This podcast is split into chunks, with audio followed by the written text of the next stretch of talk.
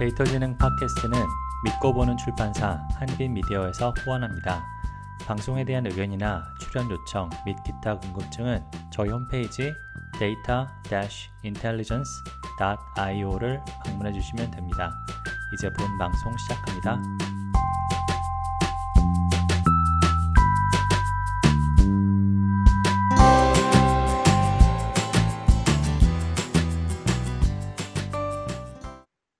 네, 데이터 진행 팟캐스트. 오늘은 이제 아홉 번째 시간으로 deep learning framework 및 예, 활용편을 그러니까 deep learning이 사실 굉장히 이제 널리 사용이 되고 있고 그러니까 제가 그 듣기로는 이제 작년까지만 해도 이제 deep learning이 조금 더 연구를 위한 도구로서 좀 더 많이 사용이 됐는데 올해부터는 본격적으로 이제 어, 현실 세계 이제 문제를 푸는 도구로서 이제 활용이 많이 될 것이다. 뭐 이런 전망이 예, 많이 나오고 있는 것 같습니다. 네, 그래서 deep learning의 이제 그 활용을 위해서는 사실은 대부분은 뭐 바로 구현을 하기보다는 여러 가지 이제 그 framework를 사용을 하게 되는데요.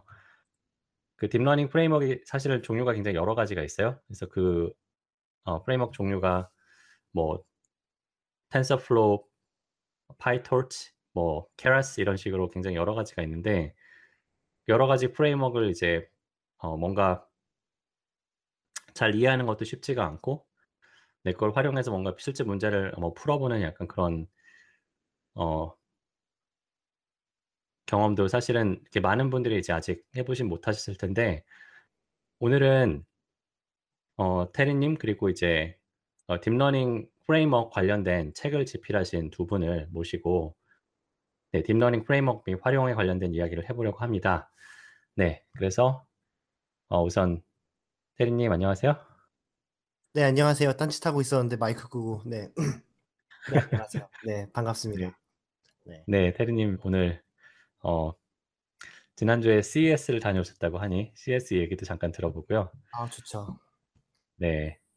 그리고 이제 어, 3분 딥러닝 어, Keras 맛 최근에 나온 따끈따끈한 책인데요. 네, 저자이신 어, 김성진님 네 모셨습니다. 네 안녕하세요. 예 안녕하십니까 김성진입니다. 어, 이렇게 어, 팟캐스트를 통해서 이게 찾아뵈니까 또 기분이 색다른데요. 예 반갑습니다. 네, 네, 뭐 여러 가지로 뭐 책도 내시고 최근에 이제 어, 미국에 계시다가 또 한국으로 옮기셨다고 하는데 어, 네, 그 얘기도 좀 자세히 들어보고요. 네, 그리고 또 어, 마지막으로 이제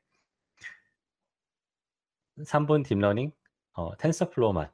네, 이 책도 굉장히 많이 어, 팔리고 이제 굉장히 여러분들이 좋은 좋아하시는 책으로 알고 있는데 네, 저자이신 어, 골빈 해커라는 이제 재미있는 닉네임을 쓰시는 김진중님 네 오셨습니다. 네, 안녕하세요. 안녕하세요. 반갑습니다. 김진중입니다. 발음하기가 어려워가지고. 네. 제, 제 이름이 발음하기가 어려워가지고. 네. 그 진중님은 이름은 진중이신데 네. 닉네임이 골빈 해커니까 완전히 그 다른 컨셉인 것 같아요, 그렇죠?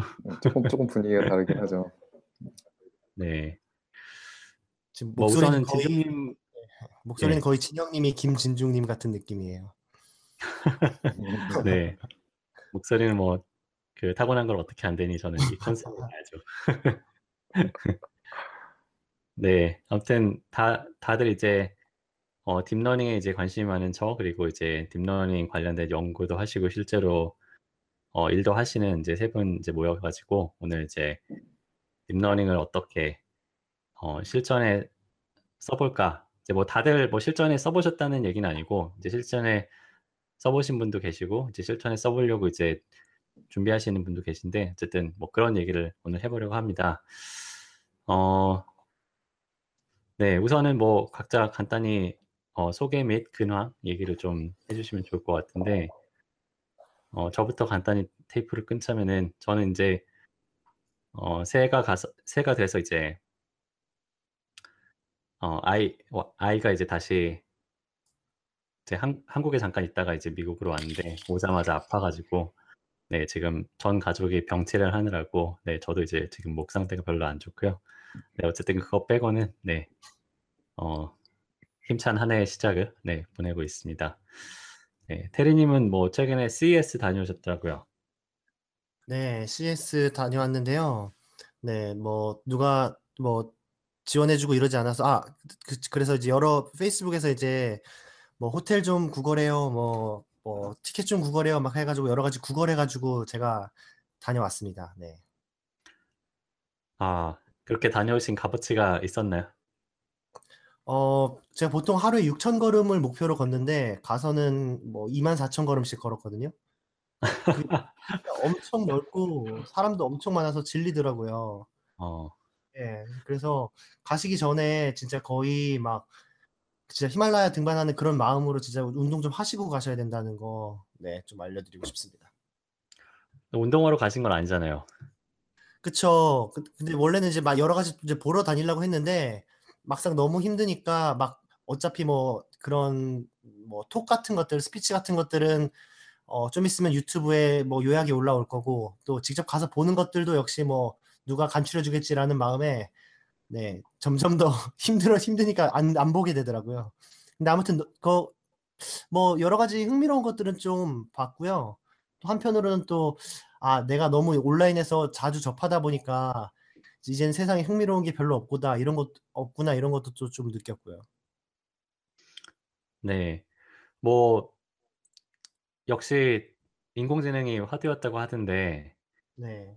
뭐 오늘 또 주제가 딥러닝이니까 딥러닝 관해서 어떻게 좀 그 느낀 점이 있어요? 어, 일단은 이제 가장 특이한 점은 이제 CES에 작년부터 이제 자동차 업체들이 나왔다는 걸 알고 있는데요. 알고 있는데 그 자동차 업계 중에서 자동차 업체들 부스 중에서 이제 가장 큰 부스 중에 하나가 이제 엔비디아 부스였습니다. 그래서 엔비디아가 자동차 부스들 사이에 떡하니 있으면서 아 우리 없으면은 자율주행 안 돼라는 식으로 여러 가지 자율주행 모듈을 위한 뭐 칩셋 같은 것도 공개를 했고요. 그다음에 자율주행 시스템 뭐 이런 것들을 공개를 함으로써 아 이제는 정말 자동차의 주도권이 그냥 엔진 뭐 이런 쪽으로 있는 게 아니라 정말 자율주행 쪽으로 넘어갔구나 이런 거를 확실히 느낄 수가 있었고요. 이제 그거 말고는 이제 TV 쪽에서 어, super resolution 하는 것들이 좀 많이 보였거든요. 그래서 어, 예를 들면은 뭐 그 뭐 유튜브 같은 거 저해상도로 이렇게 있는 걸 갖다가 이제 고해상도 TV에 쏘면 별로 잘 안 나오잖아요. 근데 이제 그런 것들을 이제 super resolution으로 이렇게 프로세스 다 해가지고 보여준다 뭐 이런 기능도 있었고 그거 말고는 뭐 딥러닝으로 했다는 말씀이시죠? 네, 딥러닝으로 했을 거예요 아마 뭐 super resolution 요즘에 다 딥러닝으로 하니까요. 네.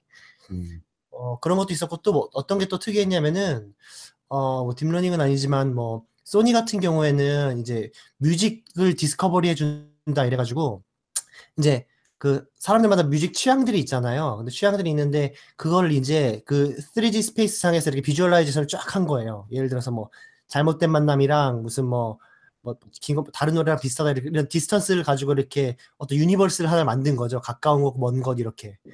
그래서 그 universe를 이렇게 따라가면은 장르도 바뀌고 막 이렇게 하는데 그때 이제 사용된 알고리즘이 누가 봐도 t-SNE, t-SNE 예, 그거를 사용해서 visualization을 했더라고요. 그래서 그것도 재밌었고 그거 말고 이제 작은 업체들에서는 이런 스타트업들에서는 어 뭐 YOLO 이런 거 해가지고 뭐 detection 하는 거 가지고 나온 업체들 많았고 뭐 GAN 같은 것 가지고선 이제 우리 기술력 과시하는 업체도 많았고 그랬는데 딱 딥러닝 하는 사람이 보면 딱 알죠. 아 이거는 뭐뭐 뭐 코드 돌린 거다 뭐 이런 거 다 아니까 그렇게 뭐 놀랍진 않았어요. 네. 네.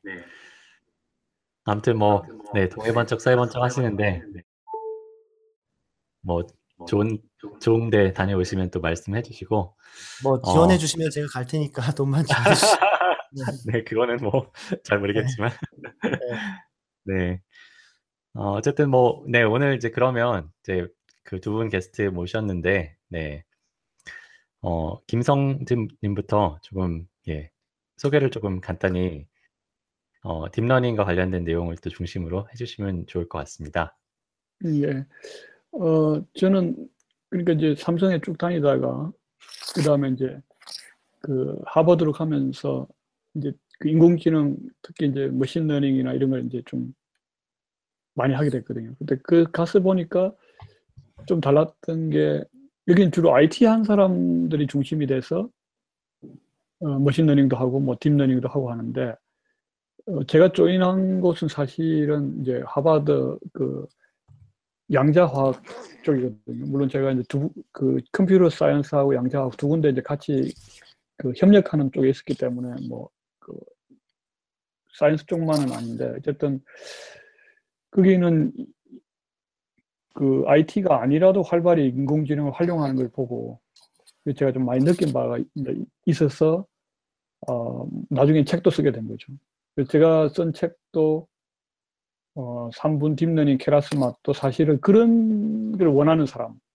그러니까 IT 전공이 아니라 하더라도 평상시 이제 IT 관심 많으면서 인공지능을 한번 자기 분야에 적용해 봐야 되겠다.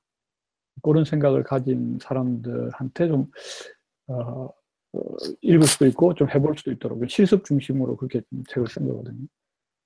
그 저는 이제 뭐 그런 거 하고 또 이제 보스턴 하면은 뭐 medical 쪽이니까 그게 이제 하버드 Medical School도 있고 뭐 이제 MGH라고 하죠. 그게 써 있고 하니까 어, 그런 쪽으로 그 인공지능을 적용하는 뭐 그런 연구도 하고 그래서 하다 보니까 이제 그 뭐 여러 가지 매뉴얼을 뒤지다 보니까 뭐 매뉴얼이라는 게 이제 보면은 한 곳에 정리되어 있지 않고 막 인터넷으로 막 뒤져야 되잖아요. 여기도 있고 저기도 있고. 그래서 뭐 그거 딱 뒤지다니까 너무 내 스스로도 어, 시간도 많이 걸리고 복잡하고 해서 그 여러 군데에서 나와 있는 매뉴얼을 묶어가지고 이렇게 책으로 이제 하나 정리를 한 거죠. 정리 한마디로. 예.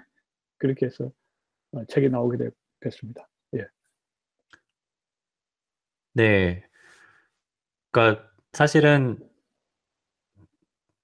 인공지능 그러니까 machine learning을 전공하신 거는 아닌데 어 실제로 그 최근에 이제 굉장히 그 deep learning 쪽 관심을 많이 갖게 되셨고 그래서 이제 machine learning 관련해서 이제 실제로 프로젝트 좀 적용을 하셨던 걸로 제가 알고 있고 그다음에 이제 그 배우신 걸 이제 정리해서 이제 책으로 내셨고 이제 책은 이제 Keras라는 이제 framework를 다루는 이제 그런 내용인데 어 네 정말 뭐 그 비전공자 라는 이제 사실은 뭐 machine learning, deep learning이야 뭐 전공자를 따지면 몇 명 없죠 정말. 근데 이제 어쨌든 네 굉장히 많은 이제 그런 일을 하시지 않았나 생각이 들고요. 네 그 얘기는 좀 더 자세히 조금 이따가 들어보기로 하고요. 어 예 이번에는 그 김진중님 어 간단히 소개 부탁드릴게요. 말하면 되나요? 네네. 어, 야, 짱구야. 아니야, 너 부른 거 아니야.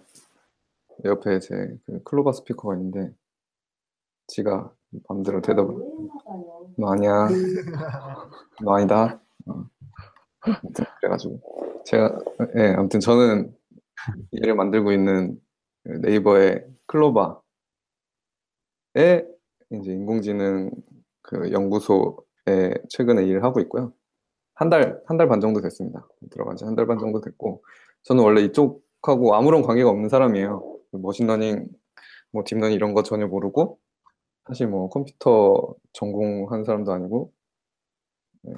근데 이제 저는 이제 AlphaGo, 대부분의 사람들이 그것도 진짜 AlphaGo 보고서, 야, 이거 진짜 공부해야겠다 싶어가지고, 공부하다 보니까, 어쩌다 보니까 그 당시에 이제 뭐 이거를 책을 뭐 아주 좋은 책, 지금은 되게 좋은 책이 많이 나왔는데 그때는 뭐 많지도 않고 그래서 우연찮게 이제 쓰게 됐고요. 네, 요즘은 덕분에 이제 진짜로 그 일을 할 수 있게 됐죠. 그래서 요즘 되게 즐겁게 일하고 있습니다. 네. 뭐 골빈해커라고 닉네임을 쓰셨으니까 스스로를 이제 개발자 뭐 이렇게 생각하시는 건가요? 그쵸. 저는 뭐 되게 어렸을 때부터 이제 개발 시작하긴 했고 뭐 그냥 취미 취미로도 하고 일로도 하고 덕업일치로 예, 열심히 살고 있습니다. 그, 어, 어, 어, 제는 그거 뭐야 블록체인으로 블록체인 구현해가지고 하나 만들어가지고 GitHub에 공개하기도 했고 그런 게 재밌어가지고 열심히 하고 있어요. 네, 근데 그래도 TensorFlow를 처음에 가지고 이제 tutorial을 GitHub에 올리신 게 책이 된 이제 계기가 됐- 됐다고 들은 것 같은데, 네네. 네. 그, 그 tutorial도 많이, 많은 분들이 보셨던 것 같더라고요. 그쵸. 제가 뭐 생각보다 많이 좋아해 주셔 가지고 좀 놀라긴 했죠. 관심들이 많으셨고 또 이렇게, 이렇게 돼 있는 게 그때 없다고 생각해 가지고 만든 거긴 한데 진짜 없나 보다라고 생각을 또 해- 하긴 했죠. 네, 그래서 뭐 더 도움이 된 것 같아서 되게 좋게 생각하고 있어요.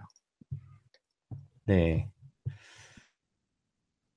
어쨌든 뭐, 예, 두 분 다 이제 가장 널리 쓰이는 이제 deep learning tutorial이라고 할 수 있는, 어, TensorFlow, 그리고 이제, 어, Keras. Keras는 이제 TensorFlow의, 어, 위에 올라가는 이제 그런 tutorial, 아니, 그러니까 tutorial이 아니라 framework로 알고 있는데, 네. 그래서 우선은, 어, deep learning 그 framework 얘기를 조금 해보면 좋을 것 같아요. 어, 여기서 이제 테리 님도 사실은 deep learning 어, 관련해서 이제 여러 가지 이제 뭐 tutorial도 하시고 비디오도 만드시고 하셨는데 그 deep learning 튜, framework에 대한 비디오가 또 있더라고요. 네, 네. 네, 있지요. 있습니다. 네. 그래서 테리 님은 어떻게 어떤 튜, 튜, 그 framework를 어떻게 어, 써보셨어요? 아, deep learning은요, 뭐, 어차피 이제 어떤 게 목적이냐에 따라서 뭐 쓰시면 되는데요. 어, 뭐, 저, 제가 일단은 작년, 재작년? 작년, 재작년? 키- 그 PyTorch가 나오기 전에 이제 그, 아, 이름도 기억이 안 나네. 그분 누구죠? 그거? 그 페이페이 제자? 유명한 블로거? 카파시? 퀴즈? 네, 카파시. 예, 네, 맞아요. 카파시가 Bay Area summer school에서 얘기하기를 이렇게 얘기를 하더라고요. 세상에 많은 연구자 중에 90%는 아마 Keras만 쓰면 될 거다. 막 이런 얘기를 하는 거예요. 제가 그 얘기를 딱 듣고 딱 머리에 뭘 맞았어요. 그 전까지는 제가 TensorFlow를 막 하려고 낑낑대고 있었는데 아, 이거 뭐 그렇지. 내가 뭐 어, 굉장히 복잡한 거 하고 있는 것도 아니고 일단은 먼저 기본적인 것부터 테스트를 해보자는 건데 라, 뭐 이런 생각이 들어서 어, 대부분의 문제는 Keras로도 가능하구나라고 생각해서 Keras면은 기본적으로 이제 머신러닝을 tool로서 사용하는 거는 Keras면은 괜찮게 할 수 있는 것 같고요. 그리고 재미로 따지자면은 PyTorch가 재밌는 것 같아요. PyTorch 같은 경우는 정말 NumPy랑 가까워가지고 이제 거의 막 define하고 실행해보고 뭐 조작해보고 실행해보고 이런 것들이 되게 자, interactive하게 자유로워서 그런 게 좋은 것 같고요. 그리고 또 이제 TensorFlow는 또 워낙 많은 사용자가 있고 그 다음에 논문이 있으면은 거의 대부분의 TensorFlow로 된 모델들이 나오고 사람들이 이제 짜줘가지고 그 다음에 또 이제 또 현업에서 쓰실 분들은 이제 deploy 할 때도 굉장히 조, 좋으니까 그런 면에서 어 그런 면에서 이제 특히 코딩을 접목하시는 분들은 이제 TensorFlow를 하시는 게 좋지 않을까. 제가 생각하기엔 이렇게 세 가지를 생각을 하고 있고요. 그 외에도 뭐 많죠. 뭐, 뭐 MXNet도 있고 뭐, 뭐 많잖아요. 뭐 CNTK도 있고 그런 거는 뭐 본인이 끌리시는 거 하시면 되는 것 같습니다. 다 거기서 거기에요, 사실 해보면. 네, 아, 해보면 거기서 거기다로 이제 명쾌하게 정리를 해주셨는데. 네. 근데 뭐, 그 Keras는 금방 그 이야기한 물론 PyTorch는 약간 그런 기능이 있긴 한데 그 다른 tool들하고 조금 차이 나는 게 다른 tool들은 이제 그 아, 처음부터 다 있잖아요 모든 기능이 근데 Keras는 지가 자기가 기능을 갖고 있는 게 아니고 걔들 위에 올라가서 framework 역할을 하는 거니까 어쩌면 뭐 이렇게 apple to apple이라고 볼 수도 있지만 이건 약간은 조금 개념이 틀린 그러니까 TensorFlow를 예를 들면 엔진으로 쓰면서 위에 Keras가 올라가니까 그런 부분은 조금 다른 tool들하고는 좀 다른 것 같아요. 제가 보기에는. 예. 네, 그게 그러니까 장점이 될 수 있죠, 그렇죠? 그러니까 그 제가 알기로도 이제 backend를 뭔가 그 TensorFlow를 썼다가 이게 다른 게 이제 어 MXNet에서도 돌아가고 그 다음에 어 다른 데 또 지원되는 게그 Theano였나요? 뭐 다른 다른 것도 또 하나 MXNet, CNTK도 되고 뭐 TensorFlow 당연히 되고 다, 다 되고 최근에 이제 인텔하고 그 거기도 이제 칩을 만들 AMD하고 칩을 만드는데 거기도 이제 그 어, 베이, framework로는 Keras를 이제 지원하는 거로 이렇게 지금 하고 있거든요. 네. 그렇게 사실은 여러 가지 이제 실제 딥러닝 framework를 바꿔가면서 실험을 해볼 수 있다는 건 장점인 것 같은데, 어, 반대로 말하면 이제 각 framework 자체의 장점을 최대한 살리기는 조금 어려운 그런 어, 문제도 있을 것 같아요. 그러니까 그 TensorFlow 고유의 기능이 있다면 이제 그거를 Keras에서 지원을 해버리면 이제 다른 framework랑 호환성이 떨어지니까 뭐 그런 부분은 어떤가요? 그러니까 이게 이제 basically는 Theano 위에 올라가 있었잖아요. 그래서 TensorFlow보다 나이는 더 많거든요, 사실은. Theano 위에다가 올려서 쓰다가 다음에 이제 TensorFlow가 나와서 TensorFlow를 가져와 가지고 했는데 이제 그 자기가 backend 언어를 갖고 있어요. 그래서 TensorFlow가 아니고 자기의 backend가 있는데 그걸 하면은 이제 내부적으로 TensorFlow를 번역이 되거든요. 그래서 이제 그것만 충실히 이제 K라고 우리는 부르는데 K라는 그 엔진을 가상의 virtual 엔진이거든요. 그 엔진을 갖고 그 코드들을 만들면 앞으로 어떤 게 나오더라도 텐스플로든 뭐 CNTK 어떻게 나오더라도 내부적으로는 자동으로 되는 거죠. 그래서 호환성은 그렇게 좀 해결할 수 있는 그런, 그, 그런 부분이 있습니다. 예. 아, 그러니까 사용자가 코드를 작성을 하면은 그걸 이제 내부에 어떤 K라는 어떤 그, 그 뭐 형식으로 변환을 해서 그러니까 그걸 형식으로 갖고 있다가 그거를 이제 TensorFlow 코드로도 바꿔주고 어 말씀하신 뭐 MXNet 코드로도 바꿔주고 CNTK로도 바꿔주고 그 그런 식으로 동작을 하는군요.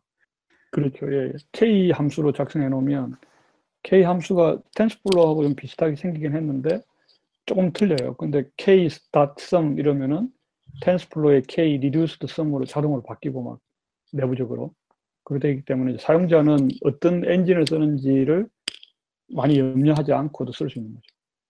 음. 네, 그러면은 그 프로젝트를 그 하실 때 실제로 그러면은 케라스만 가지고 어떻게 다 할, 그 가능하셨나요? 아니면 어떻게 케라스를 쓰다가 이제 뭐 필요한 부분은 뭐 TensorFlow를 가지고 좀뭐 뭐 debugging을 한다든가 그런 식으로 어떻게 어떤 식으로 그 작업하는 방식이 되셨는지. 그러니까 제가 이제 바이오 쪽의 이미지를 그 convolutional 딥러닝 이용해서 이제 그 classification 할 때, 이제 분류하고 할 때는 거의 뭐 99%는 Keras로만 작성해도 되더라고요. 뭐 거의 100%라 할수 있는데 하는데 아주 최근 논문들에 나온 기술을 쓰고 싶다. 아주 최근. 뭐 제가 이제 U-Net이라든지 그런 것들을 할 때는 그 K 엔진, 그 이제 우리 엔진이라고 하는데 K 함수를 약간씩 써야 될 경우가 있거든요. 근데 그 K도 어차피 그 Keras가 지원하는 함수기 때문에 사실 Keras 안에서 다 끝났다고 볼 수도 있는 거죠. 네. 그런데 이제 생각해 보면 이미지를 분류하는 그런 문제는 어찌 보면 deep learning에서 가장 많이 처음부터 해온 문제 아닙니까? 그러니까 어찌 보면 Keras 같은 framework를 좀 풀기가 좀 더 이제 약간 편리한 좀 더 일반적인 문제였다고도 보여지는데 다른 문제의 경우에는 사실 Keras가 그 지원을 안 하는 약간 그런 부분도 있을 것 같다는 생각도 좀 드네요. 그러니까 그 제가 이제 Keras를 좀 많이 하던 GAN이거든, GAN. GAN을 이걸 TensorFlow로 하려 그러니까 이 두 가지에 물론 TensorFlow를 많이 하신 분들은 뭐 어, 쉽겠지 어, 어렵지는 않을 건데요. 제 같은 경우는 GAN을 어, TensorFlow로 막 구현하려고 하다 보니까 너무 고민할 게 많더라고요. 근데 이제 그거를 Keras로 GAN을 그 구현하다 보니까 그러니까 generative model 어, 그걸 하다 보니까 되게 쉬워요. 아주 심플하게 그 GAN을 구현할 수 있더라고요. 그래서 어 Keras 강력한 거구나 이렇게 이제 생각을 했고 그리고 그 아까도 말했듯이 이제 K 함수라는 그 엔진 함수인데 그 backend 함수 그것을 어, 사용하지 않다 그러면은 좀 풀 수 없는 문제들이 간혹 좀 있을 것 같은데 현재의 deep learning 문제 중에서 Keras로 풀지 못하는 문제는 없지 않나 싶어요. 제가 지금 건 없고 다만 이제 그 아까 말씀하셨듯이 테리님 말씀하셨듯이 논문이 나오면은 사람들이 공유하는 게 TensorFlow 코드잖아요, 제일 처음에. 그러다 보니까 이제 Keras까지 올라 그러면은 한두 달 더 시간이 걸리는 것 같더라고요. 텐스플로 코드가 공개되고 한 두 달 지나면 또 이제 케라스 진영에서 코드를 공개하고 뭐 그런 그런 건 좀 아쉬운 점이 좀 있는 것 같아요. 예. 음. 네. 그러니까 뭐 개인 같은 경우에도 이제 케라스로 이제 구현을 했, 했더니 훨씬 더 그 간편하게 되셨다. 그러니까 그런 건데 어 근데 이제 제가 저는 이제 뭐 그러니까 뭐 두 번 책 읽고 그다음에 이제 실제로 뭐 그 tutorial 같은 거 몇 개 돌려본 게 전부지만은 그 디버깅 같은 게 사, 조금 쉽지 않을 것 같아요. 그러니까 그 framework라는 게 사실은 어 여러 가지 이제 그 기본 기본적인 연산을 어, 추상화해 주는 기능을 하잖아요. 그러니까 예를 들어서 이제 제가 알기로는 어, TensorFlow는 이제 각 뉴런 단위에서 작업을 해야 된다면은 Keras는 이제 약간 layer 그 신경망의 각 계층 단위로 이제 작업을 하는 조금 더 각 그 계층에 이제 여러 가지 뉴런이 있고 뉴런 간의 연결 관계가 있고 약간 그런 건데 그러니까 추상화 계층을 높여주는 건데 그런데 어, 어찌 보면은 실제로 뭔가 잘못되고 뭔가 성능이 안 나고 할 때는 결국에는 뉴런 단위로 뭔가 봐야 되는 일이 있는데 그런 거는 사실은 그러면 어쨌든 TensorFlow 단, 으로 내려가서 거기에서 문제를 해결해야 되지 않을까. 그러니까 예를 들어 뭐 디버깅 tool 같은 것도 이제 TensorFlow에서 지원하는 게 필요할 것 같다는 생각도 조금 들고 그런 부분은 어떠셨어요? 그러니까 뭔가 그러니까 실제로 뭐 문제를 deep learning으로 문제를 해결한다는 게 그냥 한번 돌려서 아 이렇게 되는구나 뭐 보고 끝나는 게 아니잖아요. 거기서 이제 계속 뭔가 디버깅도 하고 뭔가 performance tuning도 하고 여러 가지 그런 작업이 있을 텐데 그런 것까지 Keras로 되나요? 아니면 이제 그런 경우에는 이제 TensorFlow에서 제공하는 tool을 사용하든지 그렇게 되나요? 그 TensorBoard라고 해가지고 그 이제 deep learning이 학습되는 그 상황을 real time으로 이렇게 보는 거 있잖아요. 그거는 이제 TensorFlow에서 제공하는 건데 이제 Keras에도 어차피 연결이 되니까 TensorBoard는 이제 쓰, 쓰거든요. 이제 그렇게 하고.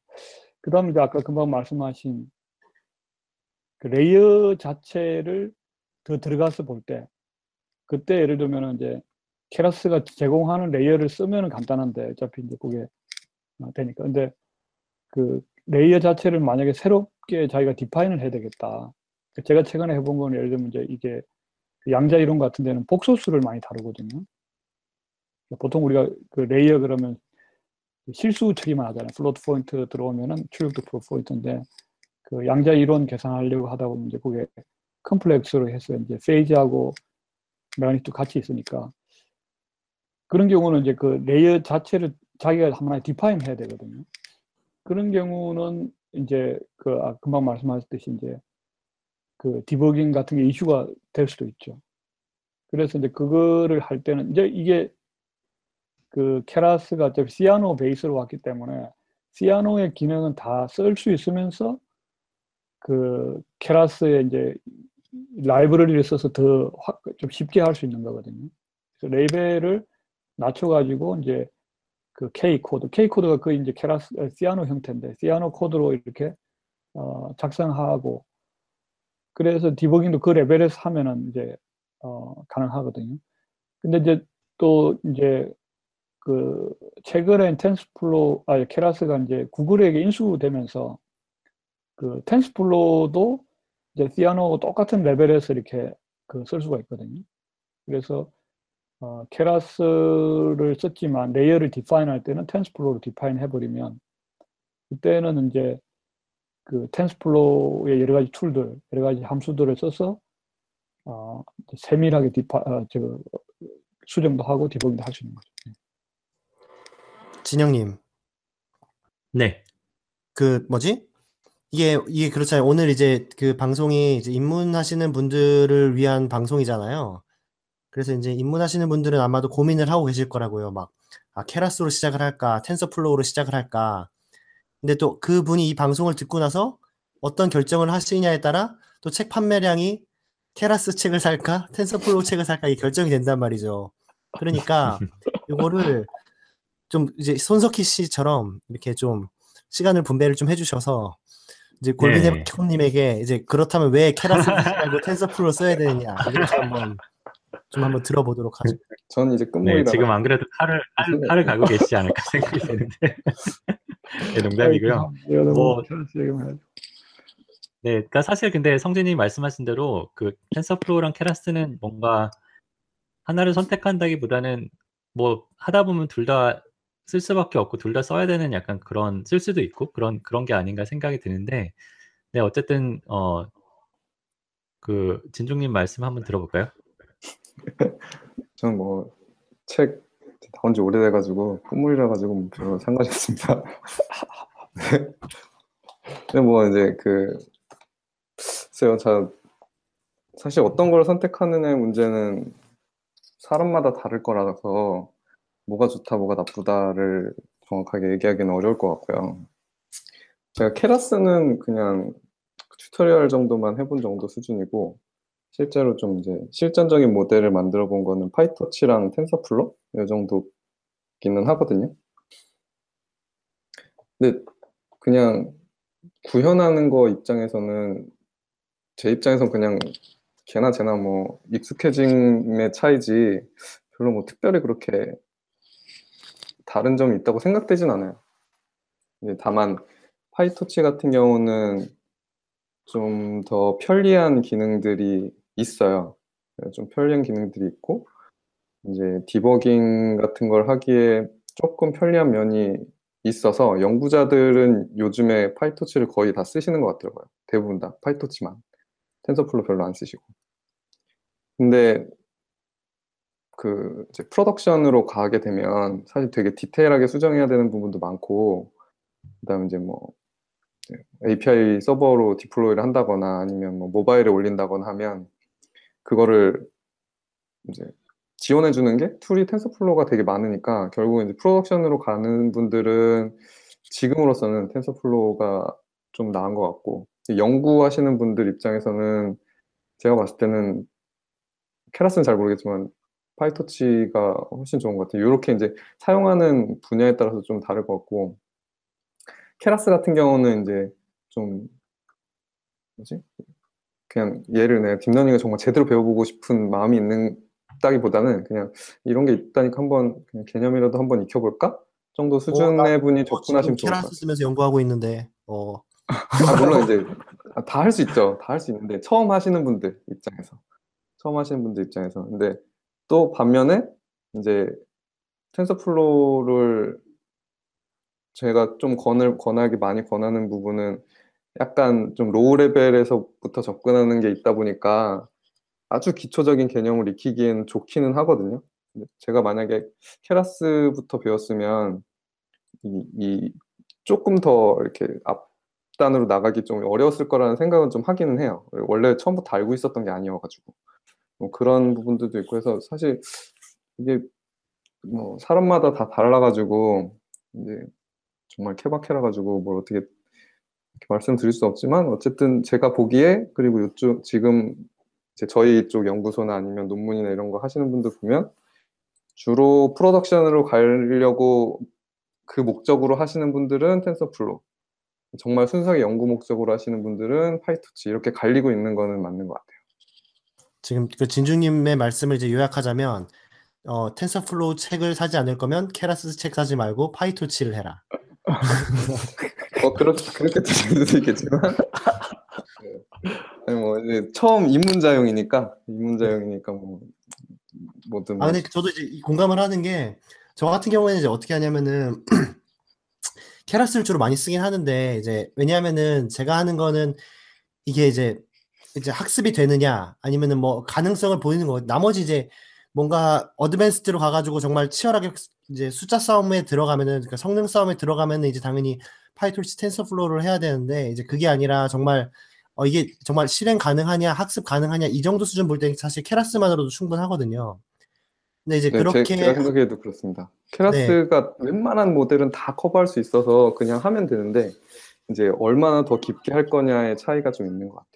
맞아요. 그러니까 뭐 Keras 이제 뭐 걱정하시는 분들 이제 Keras로는 뭐, 뭐 ResNet 이런 거 안 되는 거 아니야 하지만 다 되거든요. 다 되니까 이제 하면 되는데 이제 문제는 이제 자기가 이제 structure 가지고 이제 장난을 치고 싶단 말이에요. 뭐 장난을 치고 싶고 중간에 막 이렇게 interactive 보고 싶고 이럴 때는 확실히 좀 PyTorch를 써서 연구하는 게 연구하는 재미도 있고 재밌더라고요. 근데 이제 그걸로 제가 이제 막 바꿔가지고 막 하려고 막 하고 있는데 이제 제가 또 이제 같이 프로젝트 하는 이제 업체가 있거든요.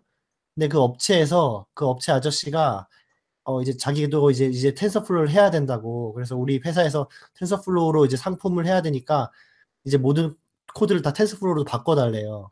음, 그래가지고 이제 또 TensorFlow로 또 마- 다시 하고 있거든요.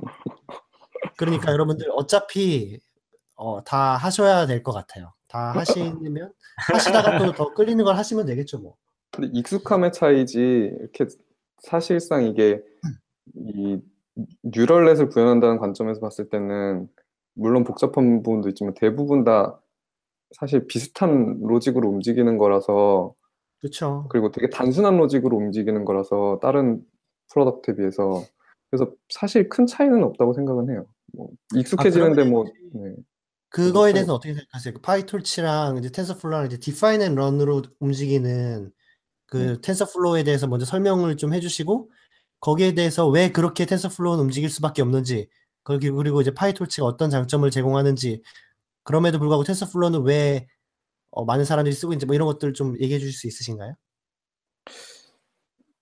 일단 뭐 TensorFlow 같은 경우는 모델을 모델을 구성하는 부분과 실행하는 부분이 나눠져 있고 이게 이제 define and run이고 PyTorch나 뭐 Keras도 마찬가지지만 그냥 모델을 구성함과 동시에 실행이 되는 형태가 이제 PyTorch 같은 형태인데 아마 TensorFlow 같은 경우는 이제 그 계산 효율성하고 그다음에 이제 분산 학습 뭐 이런 것 때문에 그렇게 만든 것 같아요.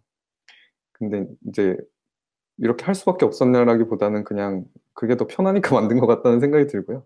네, 뭐 지금 그게 TensorFlow가 대세인 이유는 그냥 구글이 만들어서 열심히 홍보했기 때문에인 것 같고요. PyTorch도 원래 Torch가 있었는데 걔는 Python으로 된 게 아니라 Lua로 되어 있어서 이제 Python의 다양한 이제 편의 기능을 쓸 수가 없잖아요. 그래서 조금 뒤떨어지다가 이제 PyTorch 나오면서 확실히 좋아진 것 같아요.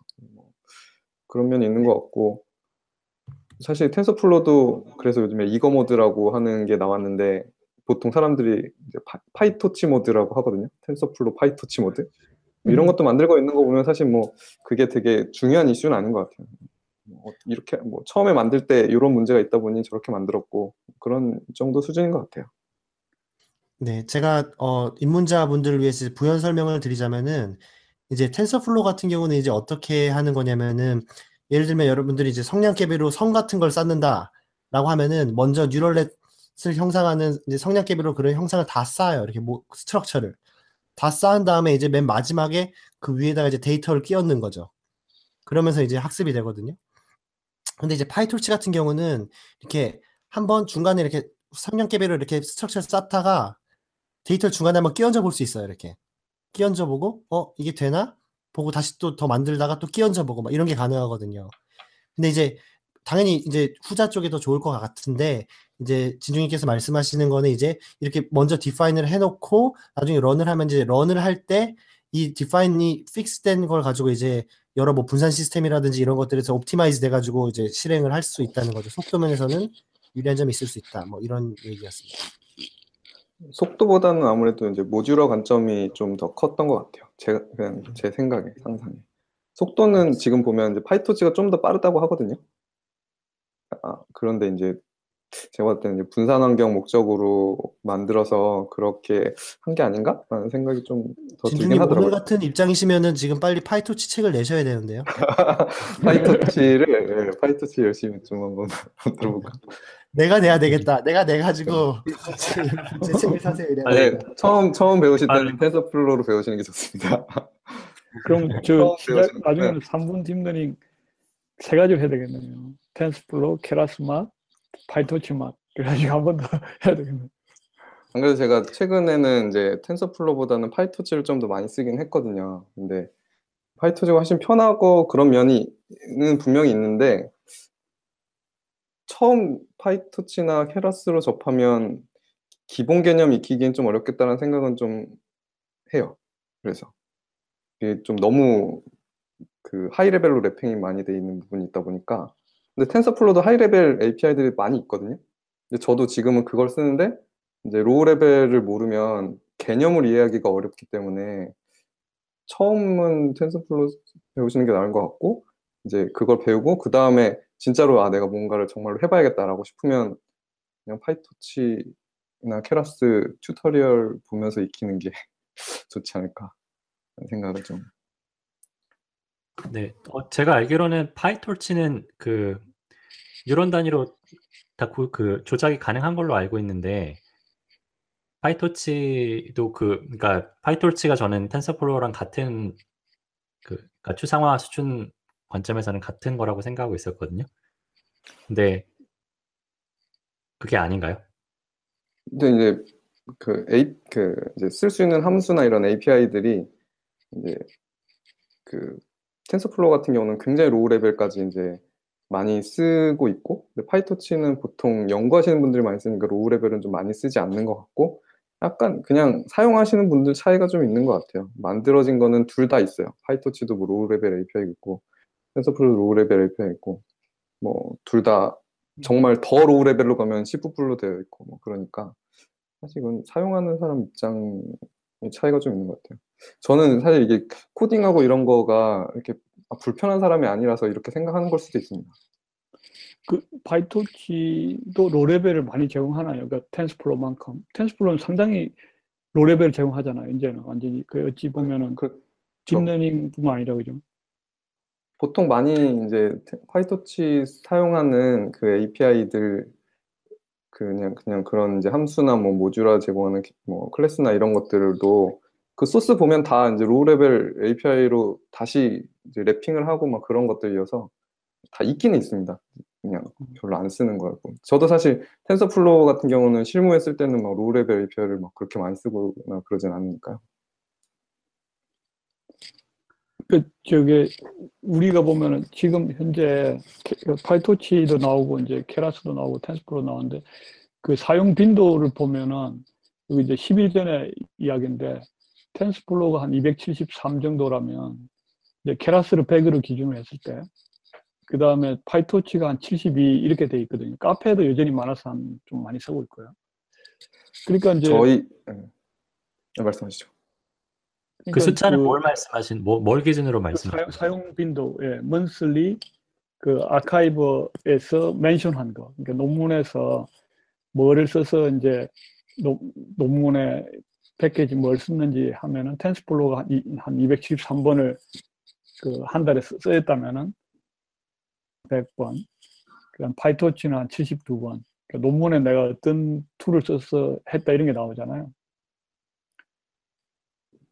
근데 근데 이제 그게 아마- 그게 그 Keras가 네, 좀, 좀 이제 작년까지 이제 TensorFlow 많이 써서 그런 것 같고 아마 올해 역전되지 않을까라는 생각을 제가 합니다. 제 주, 제, 저희 이제 저희 쪽에 있는 분들을 보니까 연구하시는 분들은 실무하시는 분들은 아, TensorFlow 많이 쓰시는 거예요. 연구하시는 분들은 정말 다 PyTorch만 쓰세요. 캐- TensorFlow 안 쓰시더라고요. 음.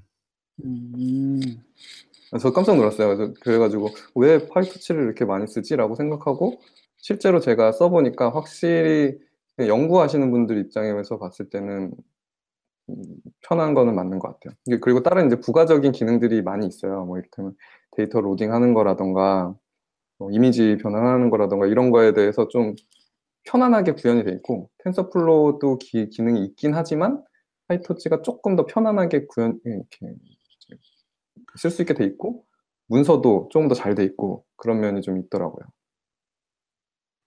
네, PyTorch는 정식으로 나온 지가 좀 더 최근이죠. TensorFlow보다는. 그 저- 작년에 나왔으니까 음. 네. 오늘의 승자는 PyTorch가 네, 그래서 저도 이, 게. 얘기하실 그 이거 얘기한다고 하실 때 되게 고민 많이 했거든요. 요즘에 PyTorch 연구자분들은 PyTorch 제일 많이 쓰고 있는데 Keras랑 TensorFlow라니 이렇게 약간 그 마음이 좀 있긴 있었어요. 그러니까 네, 근데 저는 사실 제가 음. 계속 드는 느낌이, 그러니까 프로그래밍 언어도 C가, C가 있고, 그 다음에 Python이 있고, 그 다음에 뭐 Java가 있고, 다 뭔가 뭐 나온 지 다 뭐 10년 넘긴 했지만은 공존해서 각자의 역할을 어, 수행하면서 잘 공존하고 있잖아요. 그리고 그러니까 드는 느낌이 그러니까 neural net으로 뭔가 프로젝트를 하면은 사실 프로젝트를 뭔가 했을 때 그 코드 양이 그렇게 크지 않다는 생각이 많이 들거든요. 제가 이제 프로젝트 같은 거 이제 실제로 그 돌아가는 거 코드를 보면은 그 코드가 그렇게 길지는 않아요. 보니까 그러니까 당연히 그 코드를 만들기까지 굉장히 많은 실험을 했겠지만은 결과물이 그렇게 어, 긴 어떤 엄청난 뭐 몇천 몇만 라인 그런 코드가 아니면은 가장 자기한테 편한 걸로 시작을 해서 뭔가 iterate를 해서 그 다음에 나중에 이제 필요할 때 만약에 그걸 뭐 현업 뭐 모바일 폰에 그 올린다 그러면 이제 뭐 그때 그러니까 처음에 뭐 PyTorch나 뭐 Keras로 시작을 해서 나중에 TensorFlow로 다시 구현을 해도 그게 그렇게 부담이 되는 그런 상황은 아니지 않을까 그런 생각이 좀 드는데 뭐 어떻게 생각하시나요? 그러니까 Keras는 아까 얘기했던 PyTorch, TensorFlow 같은 것들은 엔진이잖아요. 엔진이고 금방 또 진중님이 좀 말씀하시긴 했는데 TensorFlow도 상위 레벨 그 이- 인터페이스들이 좀 나오잖아요. TF-Learn이라든지 그죠. 그러니까 이제 그 상위 레벨 툴이냐 아니면 high level 엔진들이냐. 그래서 만약에 이제 인공지능 자동차를 좀 비교해 보면 될 것 같아요. 자동차를 해서 그 볼트 너트라든지 바퀴 같은 걸 이렇게 하나씩 만들어서 결국 차를 만들어 가는 거는 그거는 텐스플로나 파이토치고 여전히 힘든 거죠. 여전히 이제 그 인공지능 자체를 많이 알아야 되고 수식을 좀 많이 알아야 되고 그렇고 케라스는 이제 그런 볼트 너트 단위라기보다는 바퀴가 있고 핸들이 있고 했을 때 탁탁 붙이기만 하면 되는 그 약간은 그 인공지능 자체를 만든다기보다는 인공지능을 이용하는 사람들. 그렇지만은 그 자동차를 타고 다니는 사람 아니죠. 타고 다니는 사람은 또 인공지능을 활용하는 사람이고 자동차를 그 부품 단위에서 만드는 거는 TensorFlow나 대- 좋은 툴들이 엔진들이 많다고 보고 그 위에서 어, 바퀴라든지 핸들이라든지 사와서 붙여서 자동차를 만드는 게 중요하잖아요. 그 안에 어떤 볼트 너트를 썼는지 보다는 그게 Keras기 때문에 그게 약간 좀 이 경쟁하는 게 좀 틀릴 것 같아요. 같은 이제 인공지능 패키지라고 하더라도 그래서 예를 들어서 뭐 PyTorch라 하더라도 상위 레벨 인터페이스는 없잖아요. 어차피 하나씩 사람들이 다 구현해야 되다 보니까 조금 뭐 복잡해지는 뭐 그뭐 GAN도 예를 들어서 Progressive GAN 같은 걸 내가 구현해 봐야겠다. 그렇다 보면은 코드 라인 수가 상당히 많아지고 디버깅하고 구현하는데도 시간이 많이 걸릴 수밖에 없지만 이제 Keras는 그런 볼트 너트를 걱정할 필요가 없으니까 뭐 아주, 아주 빠르게 구현할 수 있는 거죠. 빠르게 구현하고 progressive GAN 자체를 연구하는 게 아니고 progressive GAN을 이- 이용해서 내가 하고자 하는 어플리케이션에 적용하는 분야가 좀 틀리죠. 그럴 것 같아요. 그 서로가 이렇게 가는 길이 틀린 거죠. 약간은. 그죠? 네, 네, 저도 그렇게 생각을 합니다. 그래서 이제 공존이 뭔가 가능하지 않을까. 뭐 케라스랑 뭐 텐서플로가 공존할 수 있고, 또 뭐 파이토치도 공존할 수 있고, 네. 그- 연구하시는 분들은 사실 하나만 쓰면은 아무거나 그냥 뭐지? 이름 마음에 드는 거 하나 쓰시면 될 것 같고요. 네, 이제 product를 만드시는 분들은 무조건 다 써야 됩니다.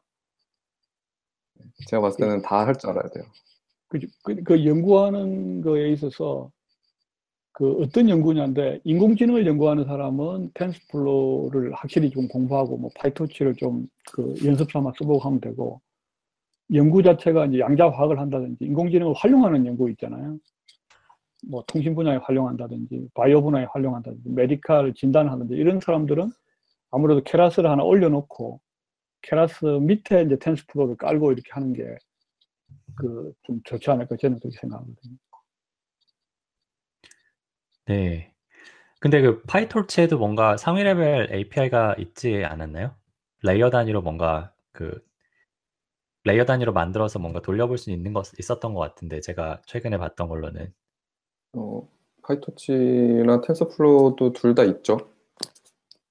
근데 뭐 제가 그런 걸 써본 적은 없는데 둘 다 있긴 있는 걸로 알고 있어요. 음. 뭐그 만드는 게 엄청 TF-Learn 어렵진 많이 않으니까. 쓰잖아요. TF-Learn. TF.Learn 해가지고 하면은 TF Learn 말고 그냥 layer라는 그 모듈이 생겼습니다. 그래가지고 그 layer라는 모듈에 high-level API들이 좀 많이 있고요.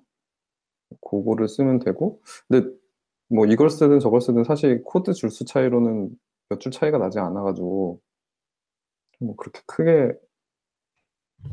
네, 음, 크게 다르다는 생각이 들지는 않기는 해요.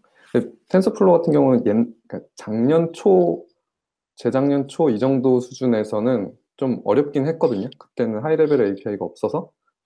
지금은 뭐 다 있어가지고 네, 크게 어렵지는 않은 것 같아요. 그 TF 그 이제 LSTM 같은 거를 만약에 그 상위 레벨이 없이 한다 그러면 상당히 복잡하지 않, 않나요? TF TensorFlow 바로 짜버린다 그러면 어, LSTM. 이- 있어요. 그, 그 그냥 한 줄로 쓸 수 있게 해주는 그 API들이 있어요. 그죠? 그, 그리고 이제는 그렇게 생겨버린 것 같더라고요. 예. 그래서 사실 그냥 이름 마음에 드는 거 쓰는 게 좋지 않나. 근데 그, 아 그런 네. 것도 있어요. 사실 그 PyTorch, 그러니까 TensorFlow 같은 경우는 제가 봤을 때 기본 개념이 기거나 이제 production 하기에는 진짜 좋긴 하거든요. 근데 코딩 할 때 약간 자연, 자연스럽지 못한 경향이 좀 있습니다. 이게 그 파이썬으로 되어 있음에도 불구하고 파이썬스럽게 코딩할 수 있게 안 돼 있어요. 그래가지고 조금 이제 부자연스러운 면이 있긴 있습니다. 그런 부분이 있고. 근데 그래서 네. 그리고 그 아, 제가 이제 이런 거를 물어보고 물어보니까 약간 이제 이런 시각 차이가 좀 있는 게 이제 이쪽 부분 이쪽에서 하시는 분들은 이제 대부분 연구자분들이었고 저같이 이제 원래 그냥 다른 일을 하던 엔지니어 진짜 제품만 만들던 사용자한테 나가는 제품만 만들던 엔지니어들은 되게 많지 않으시더라고요. 그래서 프로덕션의 기준이 좀 많이 다르긴 하더라고요. 그래서 보면 이제 되게 약간 연구자분들하고 그냥 서비스를 만드는 사람, product를 만드는 사람하고 생각하는 production의 기준이 좀 달라서 음, 좀 그런 부분이 있긴 한데 어쨌든 production 기준이 다르다는 거 프로덕션 어떤? 약간 이제 성능적인 측면이라던가 성능이라 하면 이제 속도도 있지만 이게 이제 예를 들어서 뭐 classification 하는 것 정도는 조금 달라도 괜찮은데 요즘에 이제 뭐 generation 하는 부분들 생성 모델 같은 경우는 아무리 좋은 생성 모델 나와도 나왔어도 그걸 그대로 쓸 수가 없어요. 너무 후지기 때문에 그 논문 같은 데 나오는 아무리 좋은 그 뭐 연구 결과를 봐도 이거는 production에 절대 쓸 수 없어라는 생각이 저 먼저 들거든요, 저는. 근데 이제 연구하시는 분들은 이 정도면 쓸 수 있잖아라고 생각하시는 분들이 좀 있긴 있더라고요. 고정 그런 정도의 차이? 그게 좀 있어가지고 이제 갑자기 다른 얘기를 하게 됐네요.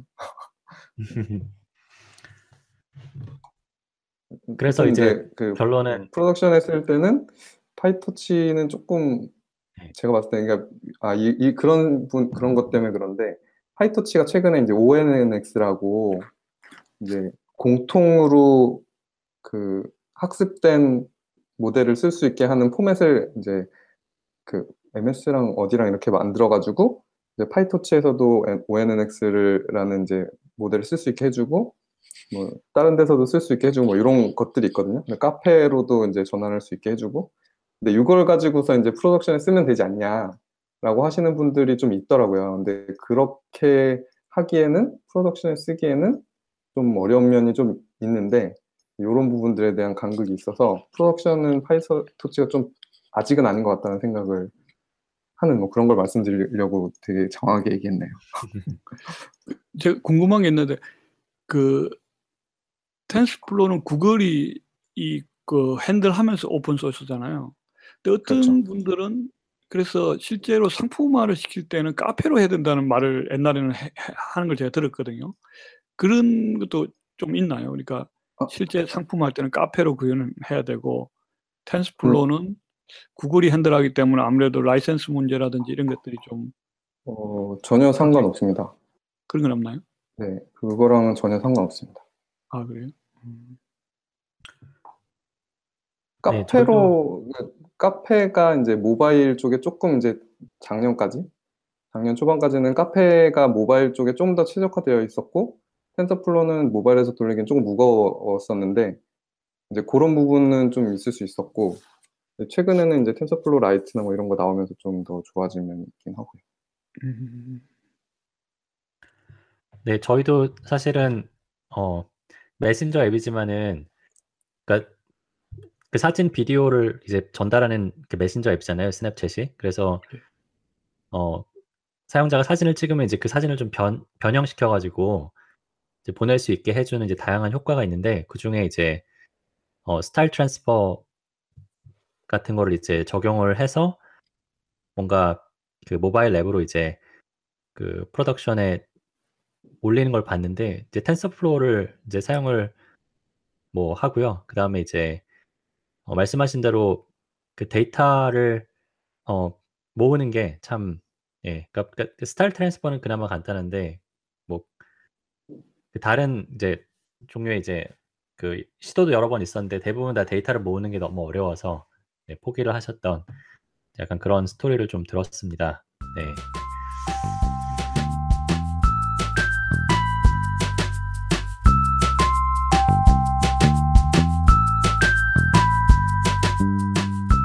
방송을 잘 들으셨나요? 이어지는 내용은 다음 주에 들으실 수 있습니다. 댓글이나 별점을 남겨주시면 방송을 만드는 데 큰 힘이 됩니다. 감사합니다.